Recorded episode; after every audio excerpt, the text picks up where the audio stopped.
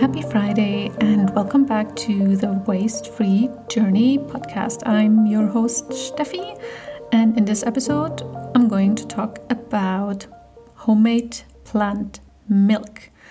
I thought since I use homemade plant milk since a few months and have tried all the methods that they are, I will give you an overview of what is possible, what equipment you need, what the costs are, and if it's worth it to make plant milk at home.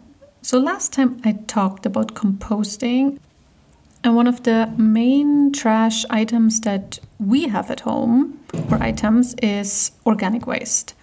And apart from that, it's a lot, or was a lot, of Tetra packs from almond milk or oat milk. So I thought I'm using a lot of milk for my breakfast, for smoothies, delicious muesli bowls, all kind of stuff, and for cooking as well. So I thought I'm going to make my own milk at home because by making the milk at home, I never have to think about buying it. And since I don't have a car, I don't have to carry it, I will always have milk at home. In the beginning, I used the blender method, putting the nuts and water and some flavor into a blender, blended everything, and strained it through a nut milk bag. But you will find also a lot of sources that recommend a cheesecloth. So if you have one, you can use that as well. It definitely is a little bit messy, the straining part, and it takes some time to squeeze it all out but it's definitely possible and it will have a shorter shelf life than the milk you buy in the store because there are way more additives in it. As I mentioned in one of my YouTube videos, there are only 3% to 5% of almonds in almond milk. It's mainly water and additives and a small part of almonds. That's why I thought I really would like to make my own milk, and then I also can use the pulp, the leftover pulp you have from making your own milk. Don't throw it away. You can use it for baking, for smoothies, you can make crackers, or just use it in your breakfast. There are so many options. And if you don't like your pulp at all, which is weird because it tastes nutty and it tastes really good, then you can put it into your compost the first time I remember when I was drinking plant milk, I think it was soy milk. It was one of the worst experiences ever. I was at a cosmetic studio and I had a lot of breakouts on my skin. And this lady recommended me to use or to drink plant based milk, soy milk, instead of cow milk to help with my breakouts. And this was about maybe 20 years ago, 20, 15 years ago, right in puberty. And I can tell you it was extremely disgusting. The milk was very thick and the taste was just kind of unbearable, especially coming from a when you're used to the taste of cow milk. And I can guarantee you, you will never find the taste of cow milk in plant milk. There are some tastes that come maybe close to it, but the consistency and the taste you will just not find this. So if you're a big fan of cow milk, it's maybe a little bit harder for you, but I can definitely tell you making the milk at home will save you a lot of money, especially if you drink oat milk.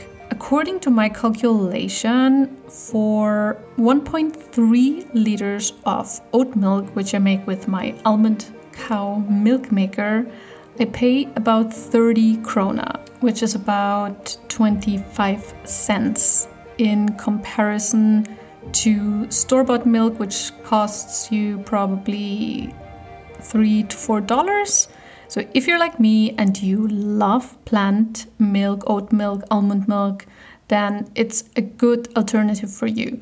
And like I just mentioned, instead of having this long process with the cheesecloth, which I would recommend for someone who's not consuming a lot of plant milk. So if you just need to do the straining part once per week or one and a half week, I think it's no problem.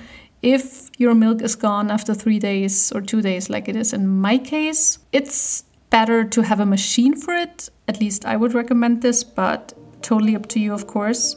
I decided to get the almond cow milk maker. It took me one year to make this decision, and I'm very, very happy with it. It's basically a machine that you fill with water, and you have a filter basket which you fill with your ingredients, and then you just plug it all together, and it makes delicious, foamy plant milk and you're in control of the ingredients and you don't have to soak the nuts before. If you use a blender to make nut milk, you usually have to soak the nuts beforehand. In the almond cow, it's not required, and that's why it's so easy for me because sometimes I just run out of nut milk and then I really want to make it very quickly, and soaking nuts takes three, four to even eight hours. So, what I usually do with oat milk Maybe you know it. It can get very slimy because oats, if they warm up through the blending process, they release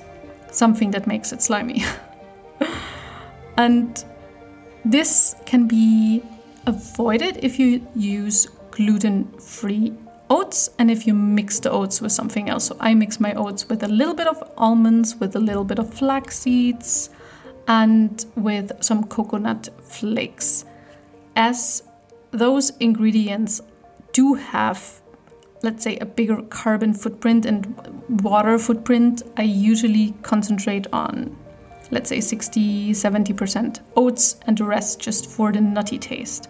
So it's totally up to you but i think if you have an almond cow you are in control of the ingredients and i'm not affiliated with them. I'm not making any advertisement for them right now. It's just my experience. There are a lot of other nut milk makers. I also saw some on Amazon. So I think you can definitely find a machine to do it for you and avoid a lot of trash, a lot of Tetra packs. If you're living in an area where they cannot get recycled, you have fresh, amazing tasting milk always at home and you can use the pulp.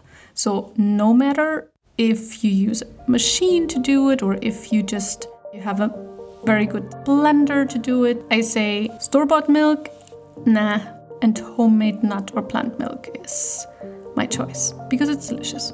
If you want to try it out, definitely do it. You find the ingredients in Iceland in bulk. You can do that, they're a little bit more expensive or wherever you are in the world, I'm sure you have a bulk store that you can use to find those ingredients, oats and nuts, and I will have a blog post about this soon. So just stay tuned and I see you next week.